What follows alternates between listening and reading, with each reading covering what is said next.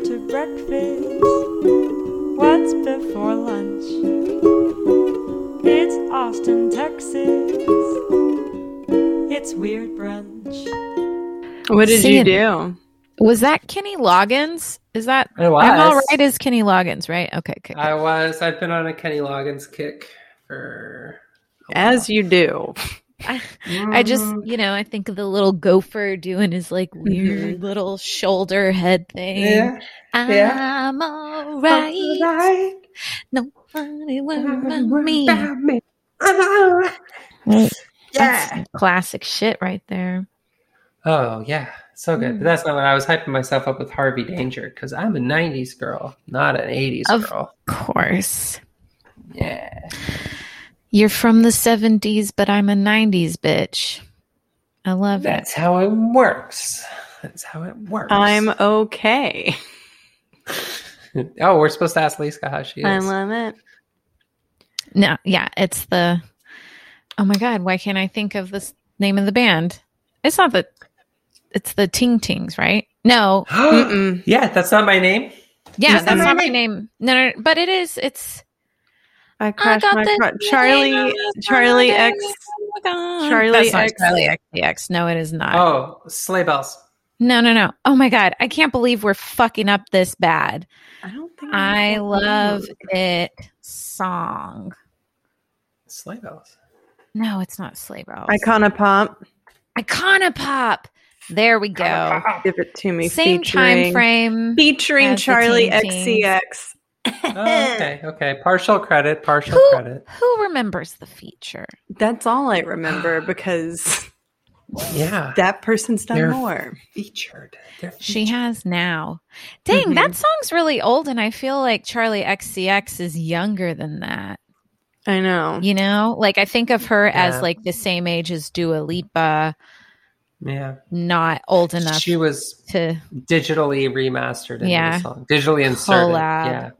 With Mhm. Icona Pop. hmm Oh Karina, man, can I move with you, Karina?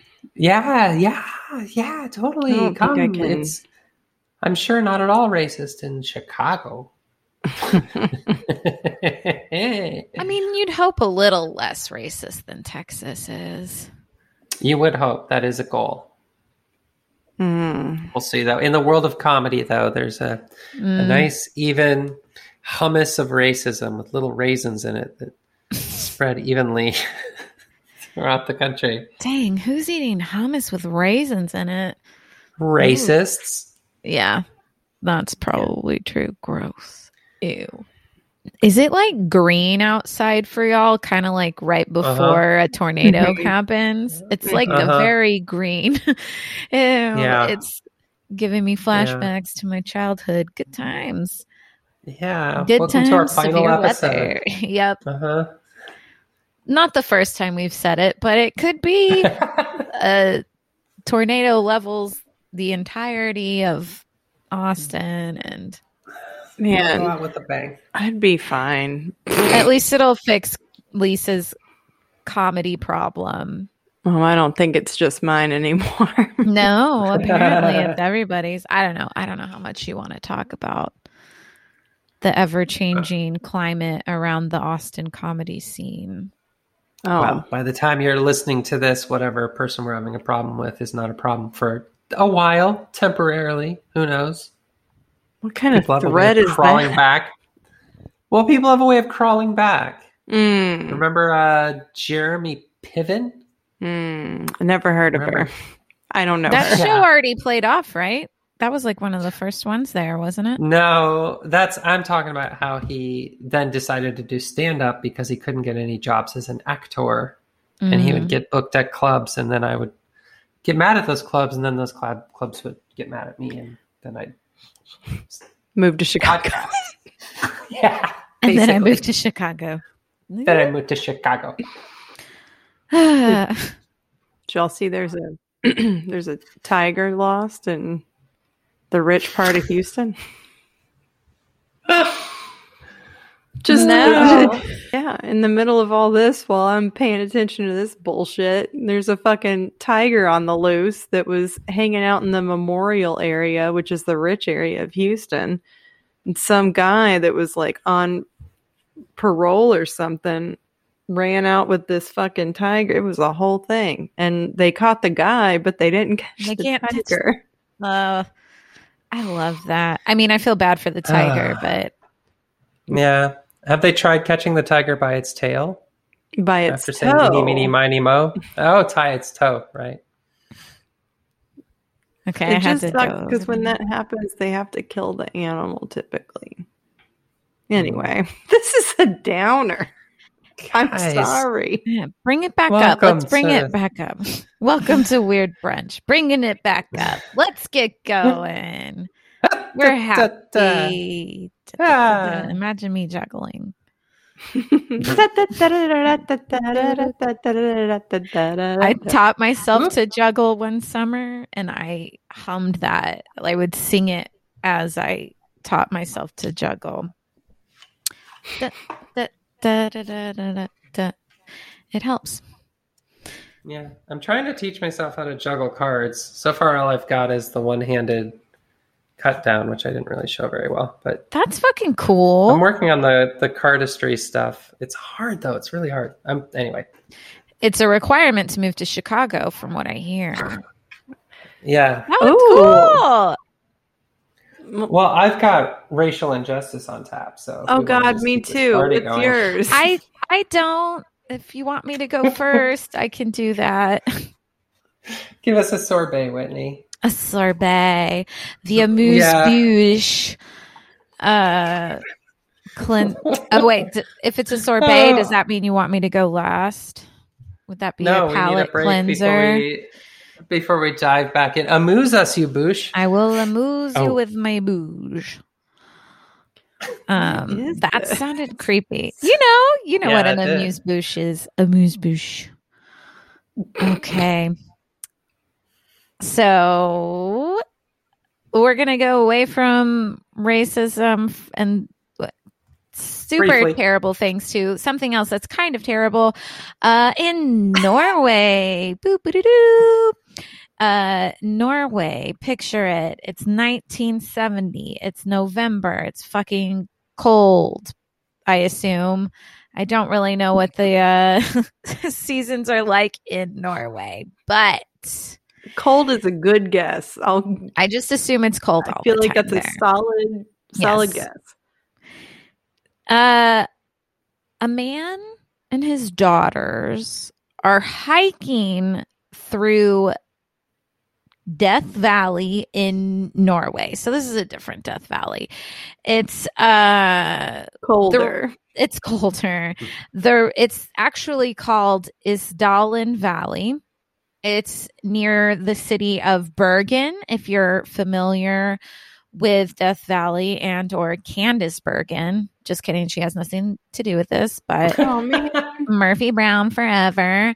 Um him and his two young daughters are hiking through this place and they smell something burning and they come across a corpse strewn across a few rocks. Its arms, they say, are extended in kind of a boxer position. So, like, the arms of this burned body are like up punchy style, but kind of close. Okay. Anyways, for a radio visual, um, the reason this place is called Death Valley is because back in like the fucking medieval times, people used to commit suicide down there all the time, which is wild to like the fact that anybody even knows that now, considering history in general.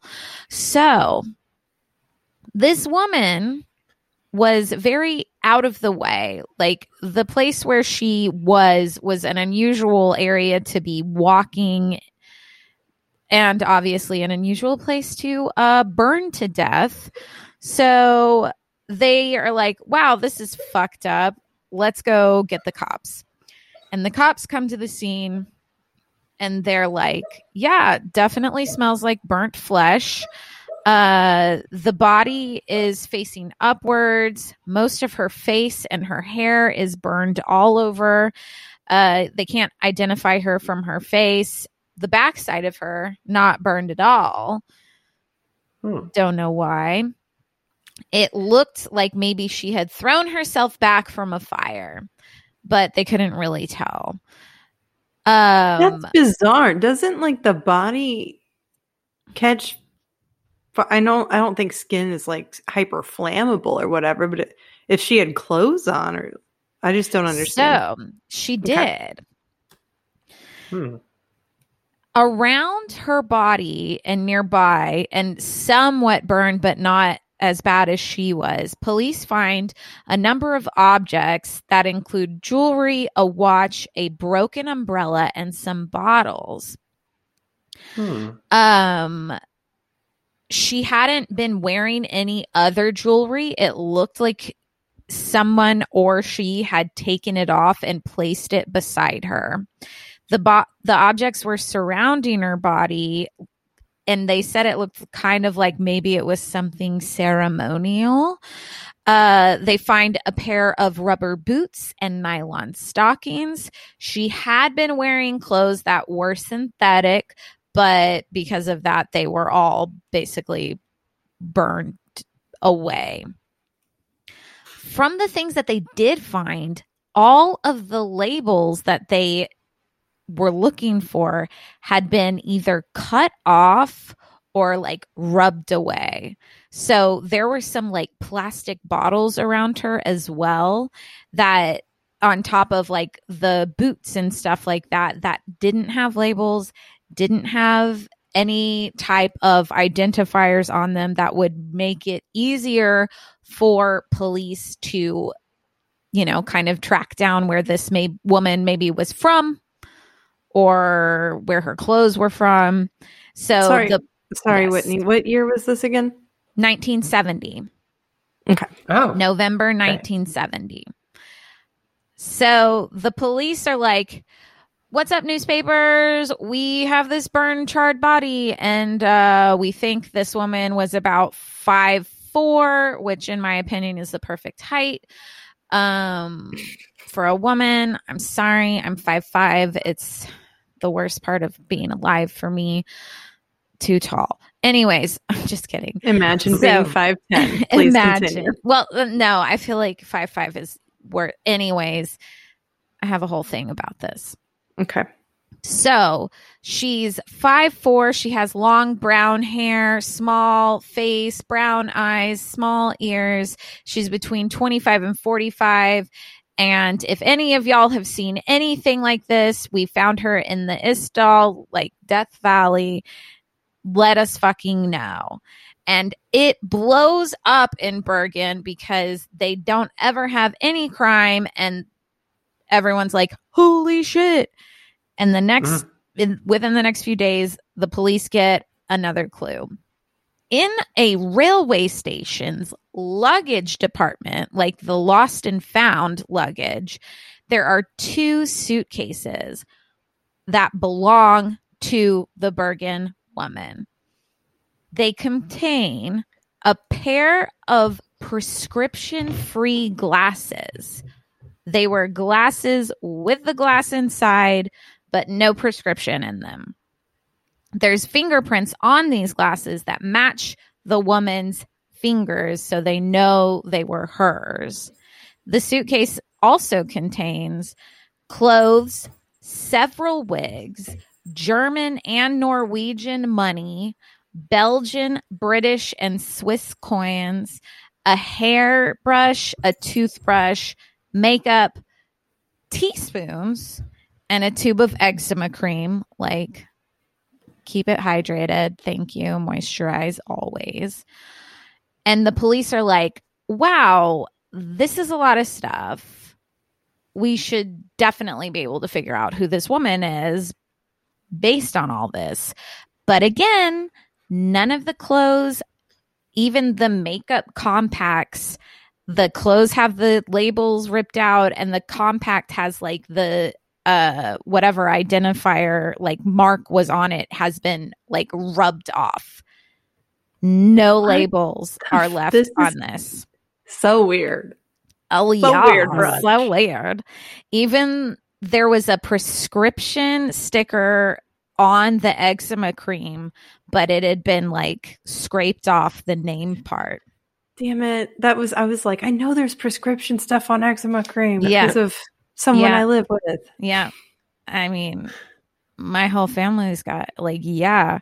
So the police are like, well, uh, maybe if we, you know, let's send this fucking picture of this makeup compact off to a bunch of department stores. There's got to be a way somebody's going to be like, oh my God, that's like clinique number seven or whatever the fuck. None of that ends up panning out. Department stores can't find a match. They also find inside the suitcase a coded note that police don't crack until a few days later. But on top of that, they find a plastic bag from a footwear store. So she had been wearing a pair of rubber boots that didn't, they couldn't find the label for, but they do find this bag in her suitcase at the other place. And they're like, oh Mhm. shit, it says it's Oscar Rovart's footwear store. And they go and they're like, fucking Oscar, what the fuck? And he's like, I remember selling these boots. I sold them to a well dressed, nice looking woman with dark hair. It took her fucking forever to pick them out, way longer than anybody else who ever comes to buy fucking rubber boots. And she was Uh, the perfect height. And she was the perfect height for a woman, if you're asking me. And he said she spoke with an English, or she po- she spoke in English, but with an accent and had a calm and quiet expression. Uh, and that he got her fucking name, and her name was Fenella Lorch. Hmm. What a name! no. Turns out that was a fake name, not uh Yeah. to anybody. She like threw some Scrabble tiles together and was like, that'll work. Mhm. Uh, Vanilla Lorch Lorch sounds Really- good. Wow. really rolls off the tongue. So Gross, from and then rolls back in. yeah, it does. Ugh. Lorch, I Lorch. don't like that. So from there, the police are able to find out that she's stayed at a bunch of different hotels around Norway. Um, she stayed under, oh God, how many different names is this? At least seven different names. Genevieve Lancier, Claudia Tielt, Claudia Tielt again, Nielsen, Claudia Nielsen, Alexia. There are so many fucking different names, and she's been in the area since about March to November. So a long time. Is it Yeah. March or is it March? March to November 1970. I'm sorry. I felt like the way I said that made me sound like Buffalo Bill The Muppet. from Oh. no. I'm innocent. Um anyways. Uh so she at one of the hotels she stayed at, she left a major impression on this one waitress. It was at the Hotel Neptune and the waitress said my first impression of her was one of elegance and self-assuredness. She looked fashionable. I wished I I wished to be able to mimic her style. In fact, I remember her winking at me. From my perspective, it felt as though she thought I had been staring a bit too much at her. On occasion, mm. while I was serving her, she was in the dining hall, sitting right next to two German Navy personnel, one of which was an officer.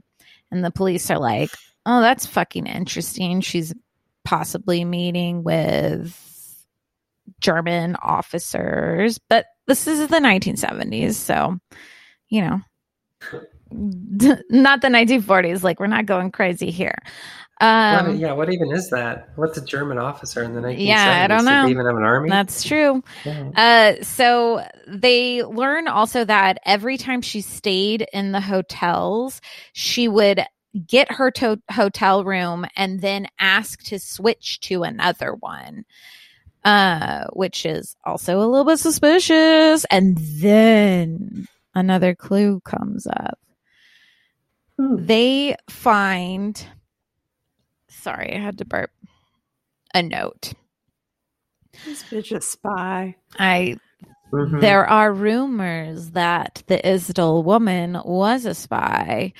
Uh, she seemed wealthy, well traveled, spoke both German and French very easily, and broken English.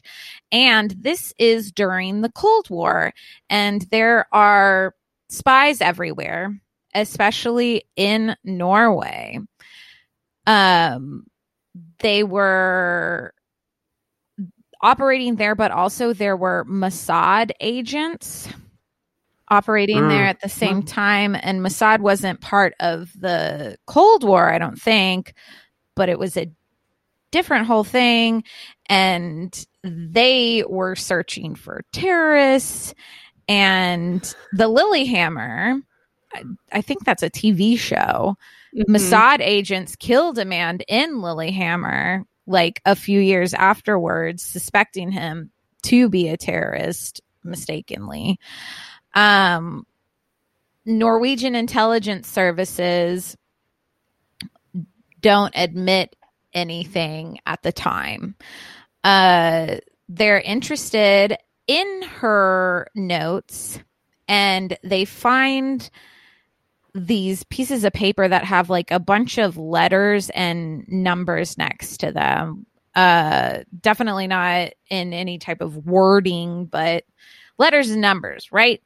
And they're like, this is fucking weird. And police eventually figure out that it's places she's visited, like 022028P, like connect to Hmm. 22nd to 28th of October. She's in Paris, like this different type of thing.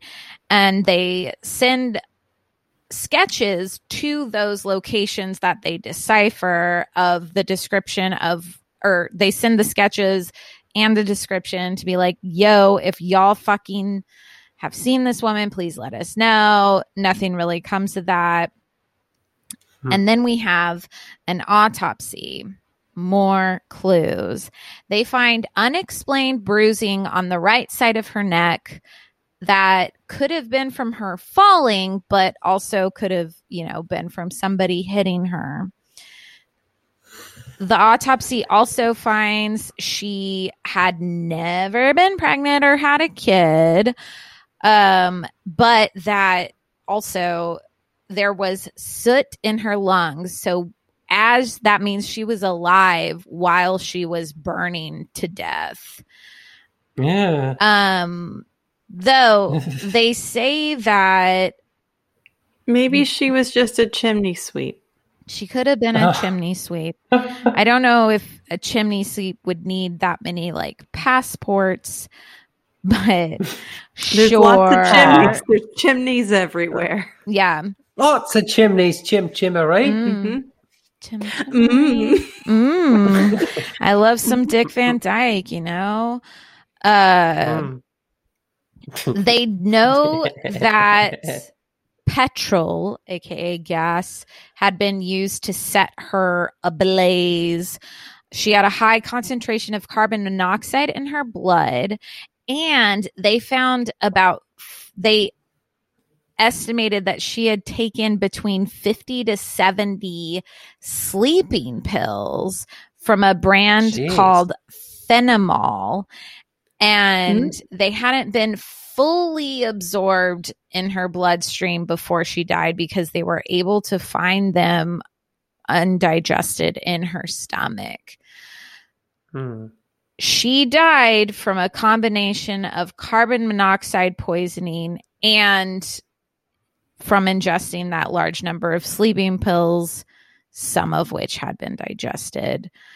Um, and the police and the the Bergen chief police chief of police is like, this is suicide, and people are like, man, are you Uh-uh. fucking sure about that? Like, how do you like you set yourself on fire after taking like seventy sleeping sp- pills? Like, I don't know about that. Seems like a Um, lot of work. seems seems like a lot of fucking work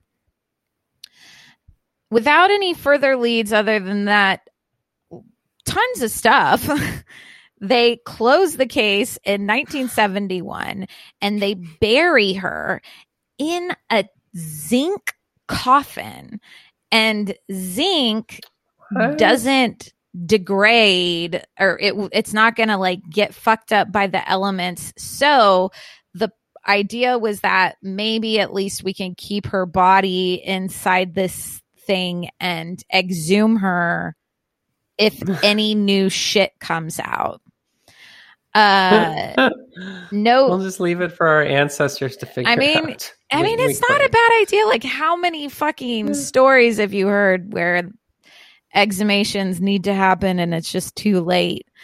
Um, Hmm. so they kept police documents. They kept her jaw and like different parts of her body. Her jawbone, like her teeth had been filled in a very weird way. Like she had a bunch of gold fillings and she was estimated like they retested some of her tissue and teeth later on and re-estimated her age to be more so around like late 30s early 40s at her time of death and they said that the way her teeth had been filled in was not like normal dentistry for the time Mm. It's like um street teeth. straight teeth uh Gotta make holes for all the cyanide pills. Mhm. it's true uh Mhm. they also retested some stuff uh, some s- tissue samples of her organs from her heart lungs adrenal glands and her ovaries which they had decided to take out also and store at Haukeland University Hospital. Um, it's a source of DNA that they hope will Yeah, is that a common thing? I I mean I think keeping certain things sure, but I don't know, like taking your ovaries seems kind of weird, Seems aggressive. Mm, right? Like just take like the like just take a heart. How much else Yeah. do you need, right? Like that's got all the shit in it, right? I don't know. So just take my heart. just take the heart. I mean, maybe there's that. Oh. Maybe that's like, I don't know. People would have some problems with it. Uh, so they're trying to build a DNA profile of her, but they have not put it into any of the um like ancestry.com databases style to like you know how we've identified multiple killers now. Fuck yeah, I love it. Uh, they haven't done that yet because it's up to the police. Nobody can really make them do anything because there is no family related to it who could push for that. Uh, so it's kind of up to the Norwegian police to fucking do it. If they were to find somebody close in DNA registry, uh, that would obviously help solve everything. Uh, the Isdal woman's case has been unsolved for 46 years. Um, and it's one of the most elusive Nordic mysteries out there. Obviously, lots of people think that she was a spy.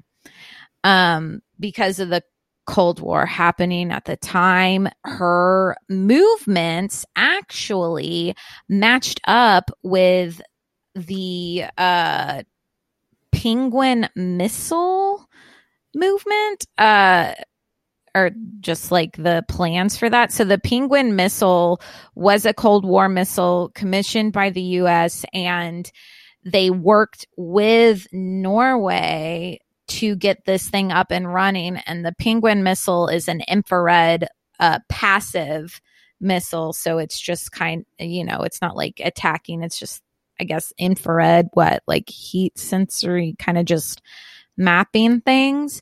And apparently, the list of numbers and letters that she had made matched up pretty well with every spot that the missile had kind of been tracked. Hmm. So there's that. There was also Okay.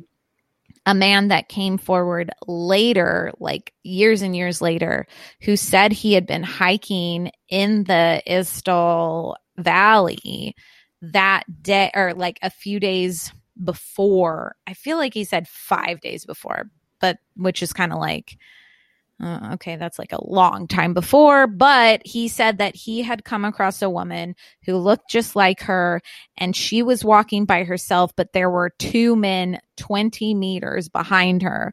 And when he passed her, she looked at him and it looked like she was going to say something, but she didn't say anything at all. And he just kind of went on, and that was that. But that's part of it as well. That's weird. Anyways, that's the mystery of the Isdal woman. There's a podcast about it too that I'm going to listen to someday soon because it's a mystery and I like mysteries.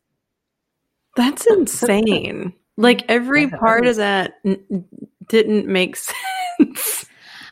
I mean, there's so much to it, yeah. and it all to me sounds like spy shit. Yeah. Yeah.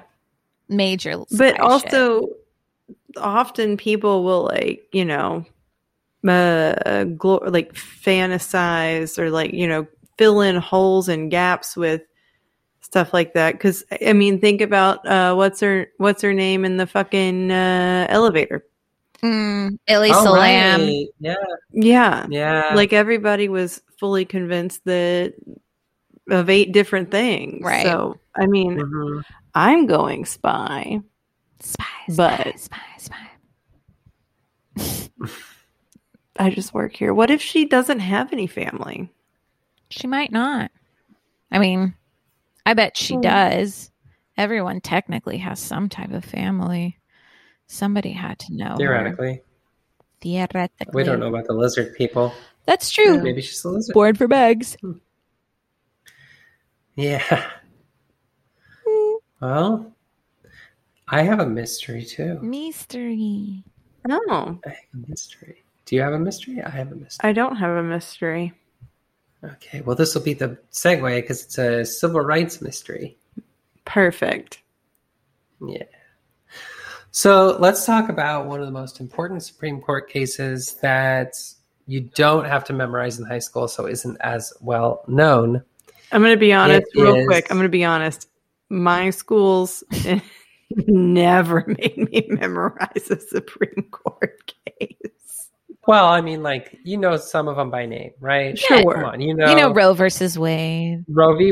Wade, Mhm. uh, Brown versus Board of Education, Miranda. was the Uh, Scopes monkeys? M- Were the monkey. monkeys? That was not no, that was Court, just like just the- Kentucky or some shit. yeah, it was just a yeah a, a trial.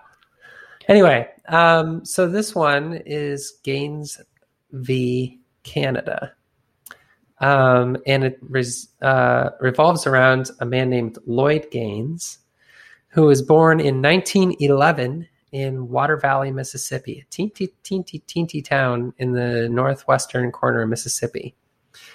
Uh, he and his family, uh, his dad died, and then the whole family moved to St. Louis in 1926 as part of the Great Migration of Black people from the South to more industrialized cities that were hopefully a little less Jim Crowy. Unfortunately for Gaines, his family chose St. Louis, um, Mm. which was in Missouri, and which decided to go ahead and be as racist as possible as long as possible. Mhm. They settled in the central west end of St. Louis, where he did very well in school and was the valedictorian of his high school in the 1930s, which was, yes, absolutely segregation time. So He got a four thousand dollars scholarship in today's dollars. I guess two hundred fifty dollars at the time uh, for writing an essay. So he was going to go to college, and uh, he went to Lincoln University, which is a historically black college in Jefferson City, the capital of Missouri. Got himself a bachelor's degree in history. Um, Is that still and the sold my- capital of Missouri? Yeah. Mhm. Yeah. Yeah. I don't know why, but it is. Hmm. Um, so yeah, got himself a bachelor's from Lincoln and was the president of the senior class. And he was a member of the Alpha Phi Alpha fraternity, which is one of those like, you know, it's a good one to be in part of, not just a drinking one, especially in the 1930s. Anyway, graduates in 1935, tries to get work as a teacher, having a hard time uh, on account of being, you know, black in the 1930s and also on account of it being the Great Depression. Just hard to find work at that time. Around the t- same time, the NAACP was trying to figure out how to overturn Plessy versus Ferguson, which is a landmark case that people generally have to learn about. Mhm. That is the 1896 court case that created separate but equal, I remember which that. uh, allowed for segregation in Jim Crow and all that, right? Y'all, I knew so many more of these court cases than I thought. You See? did. You did. hmm So the NAACP was looking around for a way to overturn this, and they came upon. So what they did was they thought of the case first, and then they tried to find someone who they could bring it through, and they came upon a pretty genius idea, which was to focus on the state of Missouri, the only state that had a law on the state books segregating the universities, and then to target somebody who wanted to go to the University of Missouri Law School get rejected because they're black, and then run that up the flagpole to the Supreme Court, where all the Supreme Court justices went to law school and under would understand the discrimination in place. Bonus, Missouri at the time did not have any law school for black people in their segregated system, just none. So, Doesn't sound very separate, They- but equal. and no, exactly. They were like, "We got him, we got him." They forgot Um, that second part. hmm uh, they come over to Lorenzo Greene, a Lincoln University professor, and said, Give us your best and brightest student uh, who wants to have a job. Uh, we've got this great idea. Uh, it's going to be hard, but it's going to end up creating a better world for all African Americans. And also, you know, at the end of this, we're going to get your best student a job as a lawyer. So uh, he points them towards Gaines. Uh, Houston, uh, the the NAACP at first interviews Gaines. They're like, "You got anybody else?" and he's like, "No, no, no. Gaines is the guy. He's the guy. He's the guy." They're like, "Okay." Never explained what the initial objections were, but part of it may have been that Gaines had no interest in being a lawyer. anyway, But he was going to law school. no, he wasn't. Oh, okay. He was going to try to be a teacher. Oh, that's right. Uh, also hard to be a teacher, but their whole the NAACP's thing is like we could probably get Supreme Court to hold hear a case about teachers' colleges, but we know we can get them to hear one about law schools, right? So they say, "Hey, dude, you know, do us a solid and apply to the University of Missouri. You can go, you can get your law degree, and then you can also be a teacher, right? You can totally do that, right?" He's like, "Yeah, okay, okay, okay, I'll, I'll do it. I mean, I need a job, and I want to keep going in school. I'm smart. I'm good. I, I want to do this." So he applies to the University of Missouri, where there's an admissions guy named Canada. That's where Canada comes in. Okay. And Mr. Canada uh, does not realize that Gaines is black because the, this segregated school did not have a checkbox on the application form to indicate race. So he's like putting him into the admissions pile. Um, and he's double checking on transcripts uh, to do the final admissions. And at that point, he sees that Gaines graduated from Lincoln. Lincoln's a black school. He's like, oh my God, a black man. Here's what they did at the time in Missouri to get around Plessy versus Ferguson, separate but equal. The state of Missouri would take black applicants to the University of Missouri and say, "Hey, sorry, no can do, white school. Sorry, I, you know, it's the law. But what we'll do is we will pay you a scholarship to go to school some fucking where else. Go out of state. Mm. Yes, that was the official policy, and they thought they were being Insane. real sweet. So Canada calls Gaines into his office and said, "You would totally be accepted to the school, except for the fact that you're black, gross, ew." Uh, so what we're going to do is we'll pay your room and board for you to go to the University of Maryland or Illinois, your choice, because those are states that aren't racist. So you know you can if you want. And uh, he's like, "Nah, I got the NAACP all ready to see you guys for rejecting me. Uh, you're rejecting me?" And he's like, "Yes, of course we're rejecting you." He's like, "Cool." He goes back to the NAACP. They're like, sweet, hot dog, we've got our case. Boom, Gaines versus Canada is born. So they hold the case in Columbia, Missouri, which is where the University of Missouri is. And that's kind of the western half of the state, which comes into play. Uh, I've got some flavor text that I'm going to read to you because I think it's pretty good. Uh, they arrive at Boone County Courthouse near Columbia uh, in the morning because there's a severe drought that summer, this is the Dust Bowl of the Great Depression. Many of the white farmers in the surrounding communities showed up to make applications for federal le- relief from the New Deal. And just to kill time, they went into the court courtroom uh, just to watch the show because lo and behold, there were African American lawyers arguing a case which none of these guys had ever seen in their lives. So, courtroom's packed. There's also 100 current University of Missouri law students, all white, of course, and a couple of local black people who were encouraged by the NAACP to show up, uh, but not as many as they'd hoped for because recently uh, two local black people had been lynched right outside the courthouse. So they didn't really want to go. Okay, right. So that's setting the stage. Um, but the weirdly, the courtroom facilities weren't segregated, so the black people just sat amongst the white people. Everybody's kind of mixed together. During the time the trial uh, begins, the heat outside is 100 degrees. There's no air conditioning. There's no ventilation. The windows is an interior room. The crowds, um, everybody's taking their jackets off, sweating balls. That's the pressure cooker that this trial is taking place in. Oh my god! So goes for several days. The lawyer for the state, William Hogsett, couldn't make that up if I tried. Hogs what? It. William Hogsett, Hogsett, Damn. Hogsett, uh, calls Gaines to the stand on cross examination and says, Hey, you're only interested in applying to law school so you can be a part of this lawsuit. And Gaines is like, No. but he's not very convincing because that's true. no. And he's hot and he's getting scared, right? Because it's like a hostile environment. Um, and they ask him, like, hey, had you ever seen a black person at the University of Missouri? He's like, no. He's like, well, didn't you know, therefore, that you would be rejected when you apply? He's like, oh, I had no idea that they were segregated. I, you know, he's playing dumb. He's playing along in the case. He's kind of lying his ass off um, but only in the sense that he's pointing out an injustice and he did apply and he did get rejected. So on the merits of the case, he's not lying at all. He's just more like dancing around Hogsett's pretty correct call that this is kind of a setup case, right? Um, so then the NAACP calls in the school dean, the law school dean, and says, What are you guys doing?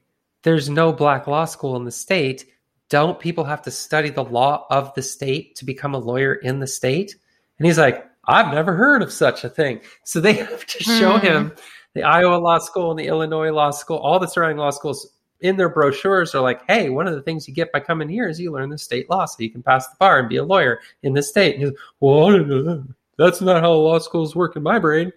Playing dumb himself. So both sides kind of disingenuous through this whole thing. Well, I mean, they are lawyers. So. Yeah, exactly. um, a state senator, Mr. F.M. McDavid, who was the chair of the University of Missouri's Board of Regents, testified under direct admission examination that admitting a black student would be very disruptive to the university and its students and undermine 100 years of tradition. Ugh. Sorry. Uh, yes. So that turned out to be, uh, in, according to the jury, the winning argument. Oh, Tradition. I've got your tradition right here. You can fucking blow me. Uh, NAACP is like, angry. no problem. We fucking plan to lose this. We want to appeal this to the Missouri Supreme Court. We absolutely plan to lose there. we're on the Supreme Court. That's our goal. So we, you know, we knew Mhm. we weren't going to win this. Goes to the Missouri Supreme Court. Of course, the Missouri Supreme Court says Plessy versus Ferguson, separate but equal.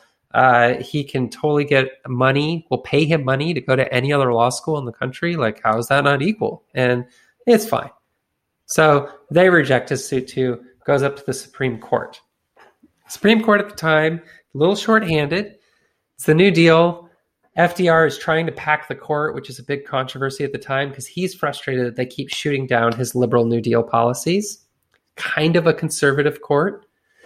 They take one look at this case and go in a six to two decision, fuck you, Missouri. Yay! What the fuck are you doing? Yay! Yeah. Fuck you, Missouri.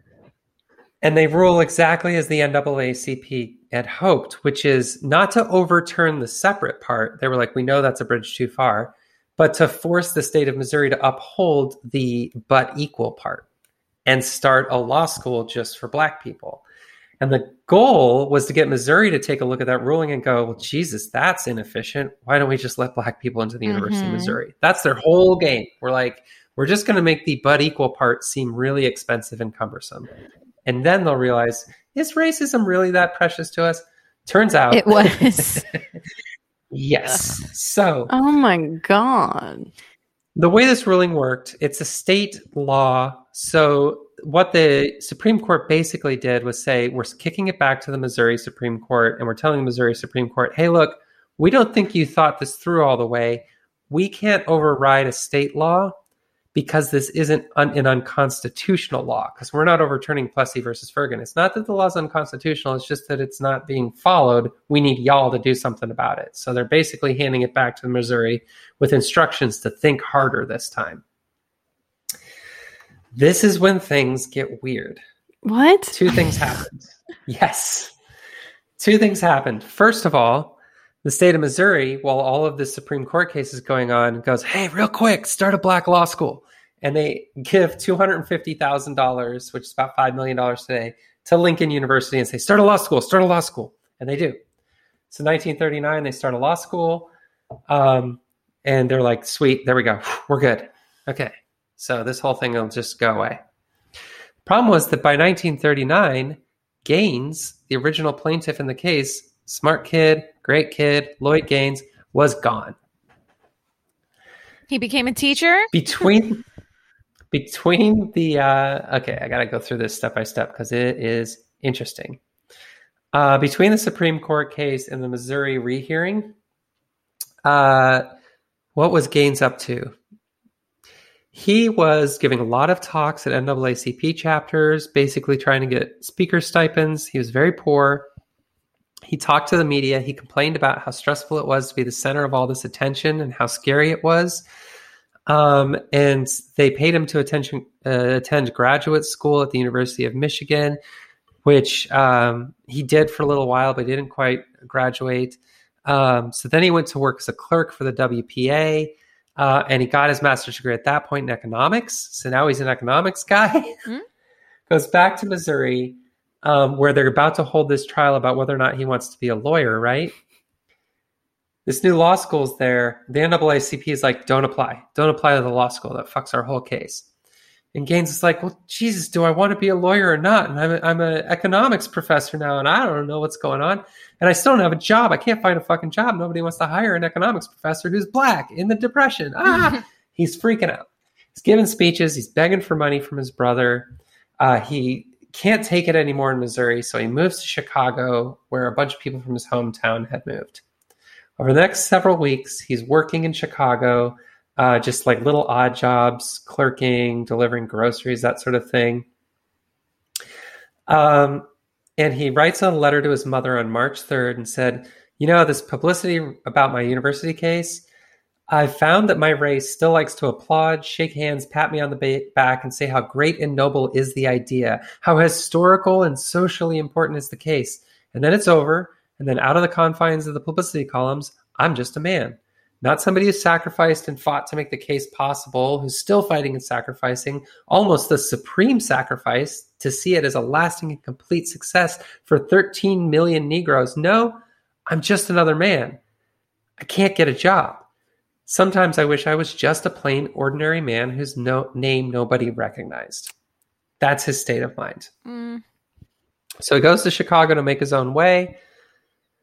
Uh, he books accommodations at the YMCA through March 7th. He gets a job at a department store. He never shows up for it on the first day because the day Mhm. before he went out for stamps and he was never, ever What? seen again. Poof. He left a duffel bag full of dirty clothing in his uh, Alpha Phi Alpha fraternity house at the YMCA. And since he had a history of leaving for days at a time and was kind of like a stressed out dude, people like didn't even notice for a few days. They didn't report him to the police or anything like that. A couple months go by before people are aware that he's even really missing, missing. Um, in August, so this is he disappears in March, right? August, the NAACP goes looking for him, like, hey, the Missouri Supreme Court's case rehearing is starting. Where is he? Nobody fucking knows. The family never went to the cops because they're afraid of the cops. Nobody ever like talked to anybody or like filed a death certificate or anything because the system had fucked them over so hard Mhm. that they didn't want to talk to anybody about it. He was just gone. Uh, they made a frantic effort to find him. There was rumors that he'd been killed by somebody who wanted to stop the case from happening. Rumors that he'd committed suicide because he was so stressed out before the hand and leaving all these weird little goodbye notes. And rumors that he was paid to disappear by the other side and was living off the money teaching in New Mexico City. Media attention all over the place. Please, for anyone with information, to contact the NAACP. Basically, a nationwide manhunt. Um, never turned up. Just absolutely no side of him ever. State of Missouri moves in 1940 to dismiss the case because there's no plaintiff. The NAACP is like, I guess not. Case is dismissed. Fuck. So the Supreme Court almost voted to integrate things sort of softly, but it just sort of fizzled because this dude just vanished. Now, in 1951, Ebony Magazine did a deep investigation trying to dig him up. They talked to all of his relatives. Uh, they found out the family never declared him legally dead, so he's still theoretically out there. They also found at that point that there was no active police case to try to find him. Hmm. Um, his family was really bitter at the NAACP. They basically thought that he drove them insane and uh, are the reason he's gone. They used him. They used him, yep. And then in 2007, the St. Louis alt weekly newspaper, the Riverfront Times, did a follow up investigation trying to figure out if there's any new clues as to what happened in his disappearance. Still nothing. Totally cold case, totally dead trial until they seek out Lorenzo Greene, the guy from Lincoln University who put his name up in the first place, right? Apparently, Lorenzo Greene gave an interview in the early 80s, just before he died, claiming that he spoke with Gaines on the phone several times. They made plans to have dinner together, but Gaines just didn't show up for it. And he said that Gaines had grown tired of the fight. He got some business in Mexico City, did very well financially, and lived out his days there. Greene's son confirmed to the Riverfront Times that his dad had talked about those phone calls. And some of the relatives were even like, yeah, that sounds about right. He wouldn't kill himself. He's probably not buried in a basement. He'd probably just want to go away. But other of his relatives were like, I don't think he'd accept a payoff. I mean, he was willing to fight for his entire race. Like, why would he just take some money to go away? So they weren't sure. Uh, some people think he was murdered. There's no evidence that he ever went to Mexico City, ever lived there. There's no reports of a black man from the South teaching school in Mexico City, but it's a big city with kind of chaotic record keeping, all that stuff. To this day, nobody fucking knows what happened to Lloyd Gaines. What happened to Lincoln University Law School? It lasted from 1939 to 1951. It produced Missouri's first two female uh, black lawyers.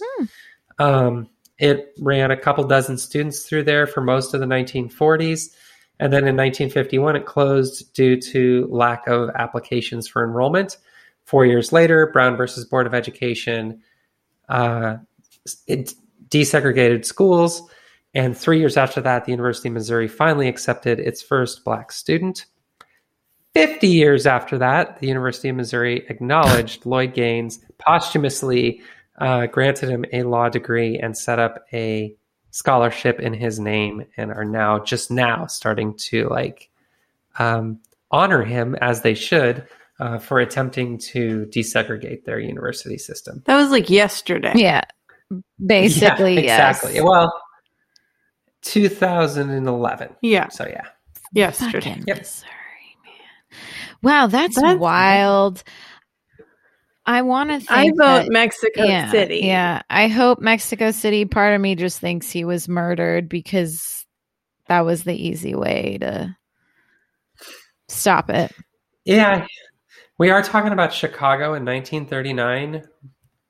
crime. there were a lot of to- yeah, a lot of Tommy guns. Let's just put it Mhm. that way, flying around. But I mean, there was no there was no John Doe dead bodies, right? So if he was murdered, it was like Hoffa style, like he was murdered and then buried and hidden intentionally. It wouldn't have been In like a baseball a stadium. sloppy one or a quick hit. Yeah, exactly. So a lot of theories. Um, but if he took a payoff from whom? The University of Missouri? Like Mm. how how big was the payoff? Like, I don't know. All they can say is he was really hard up for money all the time. So like he was susceptible to maybe, you know, being paid to leave. Yeah, I mean, he could have been paid a small amount of money and been in Mexico City with that small amount of money doing fucking fine. And that could Yeah. have been from just any given white person who was like, hey, knock it off. Yeah. That's true. Um, anyway, uh, real quick coda to this. Um, Gaines versus Canada was the last um, trial that the NAACP had money to prosecute until the end of World War II. They spent all their money on this trial, taking it to the Supreme Court and back. Totally bankrupt after this, devastated. The head of the NAACP re- resigned. Um, his immediate successor in the Missouri chapter was Thurgood Marshall, Hmm. who immediately started fundraising and said, We're going to try this again. This tactic worked. We just need to find a better plaintiff. He started looking around Missouri, didn't find anybody, started looking around Kansas, went to Topeka, found some people, brought Brown versus Board of Education directly on the heels of this, cited this case in his argument. And this case is directly what teed up Brown v. Board of Education and Thurgood Marshall's success. So it is a chills. direct Oh, line. yeah, that makes Yeah. me a little happier.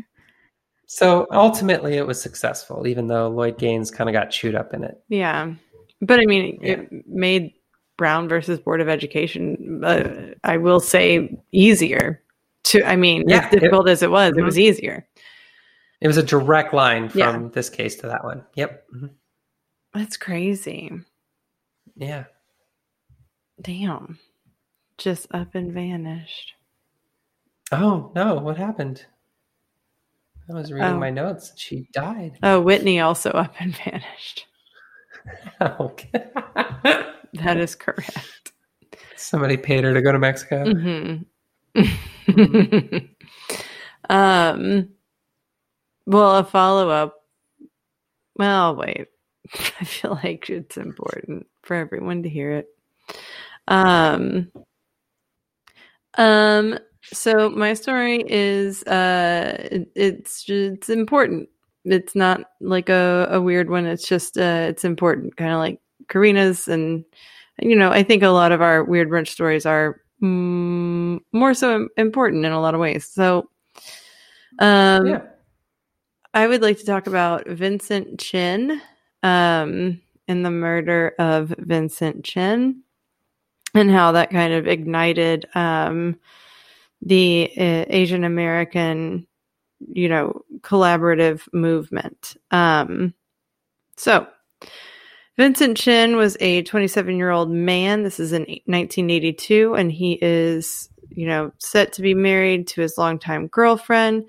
Uh, he's a draftsman for a top Detroit automotive supplier. I think we all know what Detroit was like in the 70s and then the 80s. It got a little dicey. Um, so he's also working part time at a Chinese restaurant to save up for a home. Uh, he lives with his mother, and his uh, World War II veteran father had died the year before. So it's June 19th, 1982. He's had kind of an easy day at the Chinese restaurant, and he's like, you know what? Fuck it. Let's do a bachelor party. Where are my boys at? So he meets up with his friends, Robert Sorosky, Jimmy Choi, and his best man, Gary Koivu. Mhm. Um, and they're having a couple drinks, and then they're like, you know what? Let's go to the uh, full nude strip club. Oops, we need to bring our own booze at that situation. So they get their bottle of vodka. They go to the all nude strip club. They're having a great time. It is a bachelor party. It is your standard ass bachelor party. However, across the stage, um, these two dudes, Ronald Ebens and Stephen Michael Nitz, are getting fussy, right? Because these women are paying all their attention to this fucking bachelor at his fucking bachelor party. Um, and so Evans, he was a Chrysler superintendent, and Nitz was, uh, at the time, he was a laid off uh, auto worker. So allegedly one of the stripper or one of the dancers heard him say it's because you motherfuckers that we're out of work. And then that was right before um, a, a little a little tiff broke out. Uh, just a reminder this is detroit. This is 1982 we're you know it is a one industry town. It's all auto industry all car companies and that's starting to kind of get um, you know it, it's not always the Chryslers and the Fords and the and the you know Chevrolet. We're getting Toyotas moving in, and so we've got some um, different car makers that are mostly Japanese. So a lot of people in Detroit were blaming the Japanese for taking their jobs. Um, Mhm. And so another note is that Vincent Chin was a Chinese American. so it's because you motherfuckers uh, that were out of work turns into a small fight in the strip club. Uh, Nitz gets hit in the head with a chair somehow. There's confusion as to how he got hit in the head. Nitz is Um, but one of the white guys. Yes. Okay. He would yeah. Um and so he the bouncer bandages him up while uh Chin and his party leaves. Um but they leave to the parking lot. so the two dudes, Evan and Nitz, when they come out, they're like, look, it's those motherfuckers. And then and I mean, okay, look, we've had some drinks. We're it's a bachelor party. We're having a good time. Uh, Chin calls Nitz a chicken shit. I'm Mm. okay with that. I'm great with Yep. that. You know who's Yep. not great with that? Nitz Evans. Nitz? Evans. Yeah. Oh. Evans pulls a baseball bat out of his car, Ooh. and Chin and Choi take off running. Um, and Evans and Nitz get back into their car and they follow them. Uh, they find them in front of a McDonald's. They're just like trying to catch their breath because they've been running. They're not drinking and driving. No, no. Evans and Nitz No. drinking and driving. Never. Um. So when they find uh, Chin and Choi in front of the McDonald's, Nitz holds Chin down while Evans beats him with the bat. Oh, no. And he's breaking a bunch of ribs. And um, then Chin escapes, and but he falls, right? Because he's got a lot of busted shit going on. Even though you have a lot of adrenaline, you might take a step that you can't really take at the time. So he falls. And then Evans uh, takes the bat to his head and literally cracks his skull open. Um, Mm. Two off duty police officers that were moonlighting as security guards at this McDonald's um, told Evans to drop his weapon. They like showed him his ba- their badges and they were like, "You need to get the fuck off of that man." And uh, Chin's last words before slipping into a coma were, "Fight, fight. It's not fair." The EMS uh, technicians immediately realized that it is unlikely that Chin is going to make it because there were quote brains on the Oh, street. Fuck. Yeah. Evans and Nitz are charged with second degree murder. Chin is in a coma, and when his brain activity ceases, he's taken off life support. Um, and again, this was a bachelor party, so this was days before his wedding. Hmm. And the Oh. guests who were planning to be at his wedding attended his funeral instead. Oh my god. Oh, that's heartbreaking. hmm I I hate that part, but I do Yeah, feel like it's important. Horrible. Yeah. um so the actual incident um was reported in the newspapers but it it didn't really get an, a lot of attention until after the trial so uh march 16th 1983 Ebens and Nitz appear in Wayne County Courthouse. They have taken plea bargains. They had reduced the charge to manslaughter. the prosecuting Wow. the prosecuting attorney didn't even show up, likely because of those plea bargains. And the circuit judge, Charles Kaufman, found Ebens and Nitz guilty of manslaughter and fined them $3,000 and $780 in court costs for the killing Hmm. of Vincent Chin and probation That'll for three teach 'em. years. hmm Wow. Got their ass. Never gonna happen again now. Right. Um, so clearly, the Asian American community as a whole is now outraged. Like they were already upset. They were kind of, you know, talking to each other uh, about this issue, but now it's like, no, we're we're gonna get we're getting loud now. Um, Mhm. Kaufman, that judge, defended the sentence by saying, Oh no. "Hmm, "These aren't the kind of men you send to jail. We're talking." We're talking about a man who's held down a responsible job for 17 or 18 years, and his son is employed and is a part time student. You don't make the punishment fit the crime, you make the punishment fit the criminal. what? Wow. What? legal precedent is that? In what Jesus civilization has that been the case? Christ. He oh my concluded, god. he The code of- concluded, The code of God, Dumbarati I'm over here. pissed.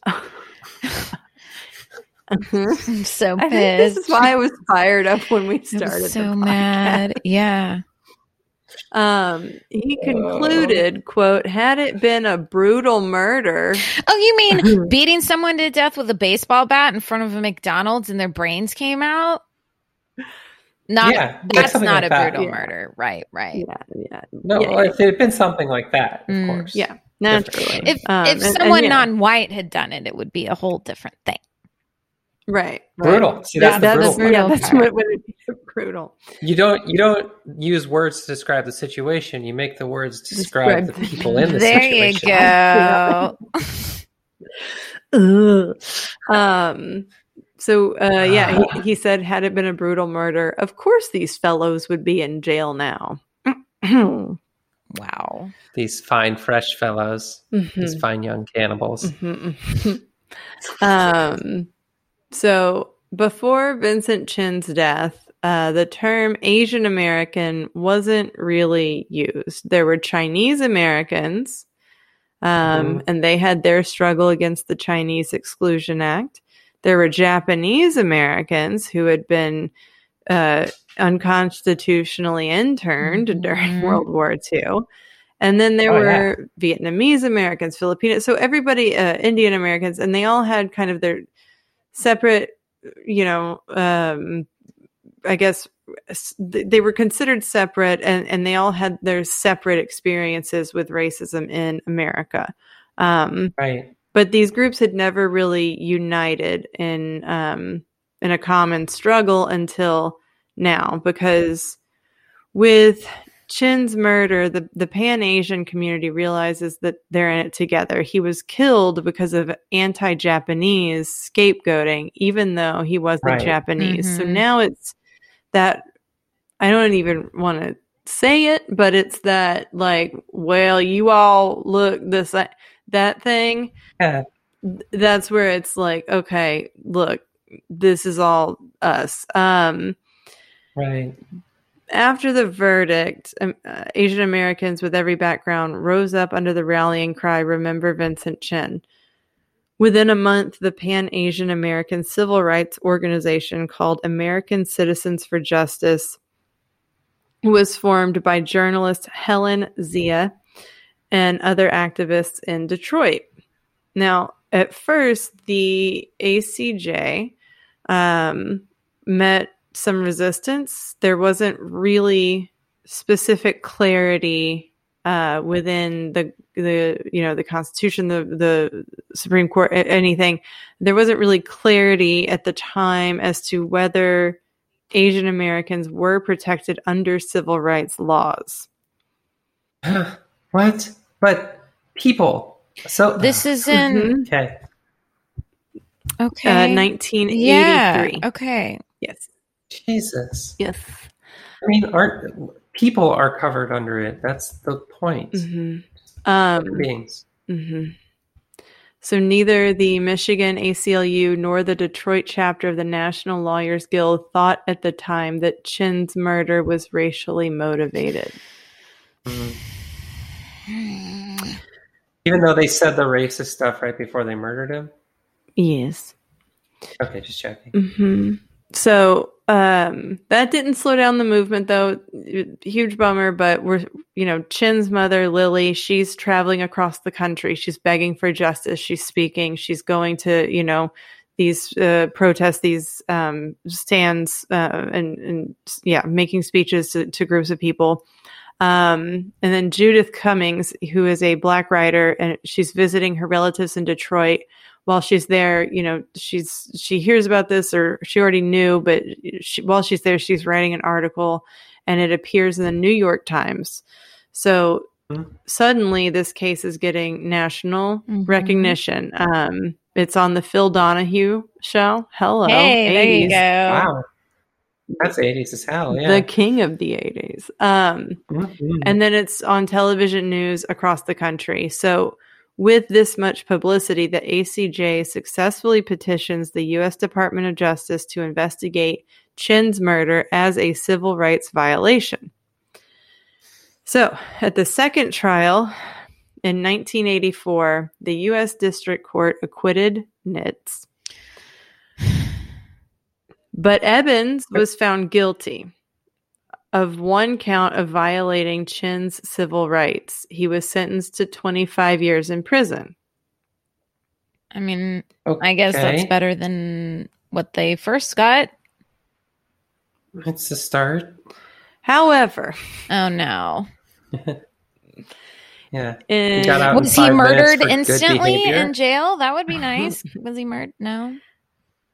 Uh, however, in 1986, Evans appealed his case and the conviction was overturned by an appeals court. One of Evans' lawyers told the New York Times that the, a prosecution witness had been coached.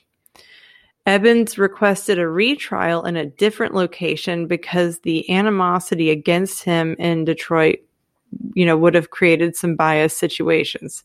Uh, by then, he had already been laid off by Chrysler and said no one would hire him. So what? You're in fucking jail. Um, He's No. not. well, He's in this is trial. Oh. Wait, what? he. So he, at this point, the, the conviction was overturned. Right. So now he's like living at home, but still like doing going to court, um, going to court, Oh, going to appeals. Like he's he's actually not in jail at all. Oh. oh, and it's hard to find a job when you brutally murdered somebody and everyone knows it. Oh, Yeah. oh. I mean, at Yeah, least it's hard to find. I mean, n- not that I support it, but he should just be happy that he's not fucking in prison. right. right. Right. So the case is transferred to Cincinnati, where a federal jur- a jury of 10 white and two black people Mhm. found him Not guilty, Not guilty. of course. Yeah. Oh, gee, wow. of violating Chin's civil rights. So he never spent a day in jail and continued to assert for years that Chin's death was an accident. Uh, yeah, because you know how when you're beating somebody and they accidentally die on you because you were Mhm. beating them to death. hmm It was an accident. He shouldn't Yeah. have died so hard. I I know. Why did his head start bleeding? I like would that? guess though. I mean, I hope. Like, I don't. The fact that he wasn't able to get a job would maintain. Like, what? Who's going to hire you after your murder conviction is overturned? I would still be like, "Sorry, bro. Like, no, it's a bad look." I don't know. I need to know what else happened to him. Is that it? Uh, unfortunately, I don't have more on that guy, but um, so Lily Chin, um, Vincent's mother, is clearly distraught. Uh, a quote from her is, "What kind of law is this? What kind of justice? This happened because my son is Chinese. If ch- if two Chinese killed a white person, they must go to jail, maybe for their whole lives. Something is wrong with this country." And She's right. in 19 oh yeah. And in 1987 a year after um all of this was kind of cleared up and Evan you know it's all done um a year after that she moved back to China. Um I don't blame her. though the legal no i don't need i would yeah. Um though the legal battle was lost vincent chin's legacy does live on. There's a documentary called who killed vincent chin and it was nominated for an academy award in 1989 meaning this documentary was all right like then. very quickly yeah Oh. Yeah. very, especially for the 80s like we kind of can see some of that like there's already uh documentaries about the capitol uh riot but like that wouldn't it's just i think it's very cool that somebody jumped on it so fast um Right. Yeah. You couldn't assemble footage that easily that back then. It wasn't just floating around on the internet. right right and there's a lot like Mm. of contacting people but like contacting people is also so hard back then Mhm. Yeah. Um, right. So then other films and plays and articles and artwork have followed. So this is kind of the the moment, right? This is the thing. Um, and then this trial established the legal precedent that Asian Americans were entitled to civil rights. Um, Huh. this Mind blown. that it's So fucking infuriating. um, this, along with increased dialogue between ethnicities, had led to stronger organization in the Pan Asian community. Um, according to many experts and historians, Asian Americans are still stereotyped as the quote model minority. They're all successful and they don't encounter racism. Um, and some people even question whether they're people of color. It's gross.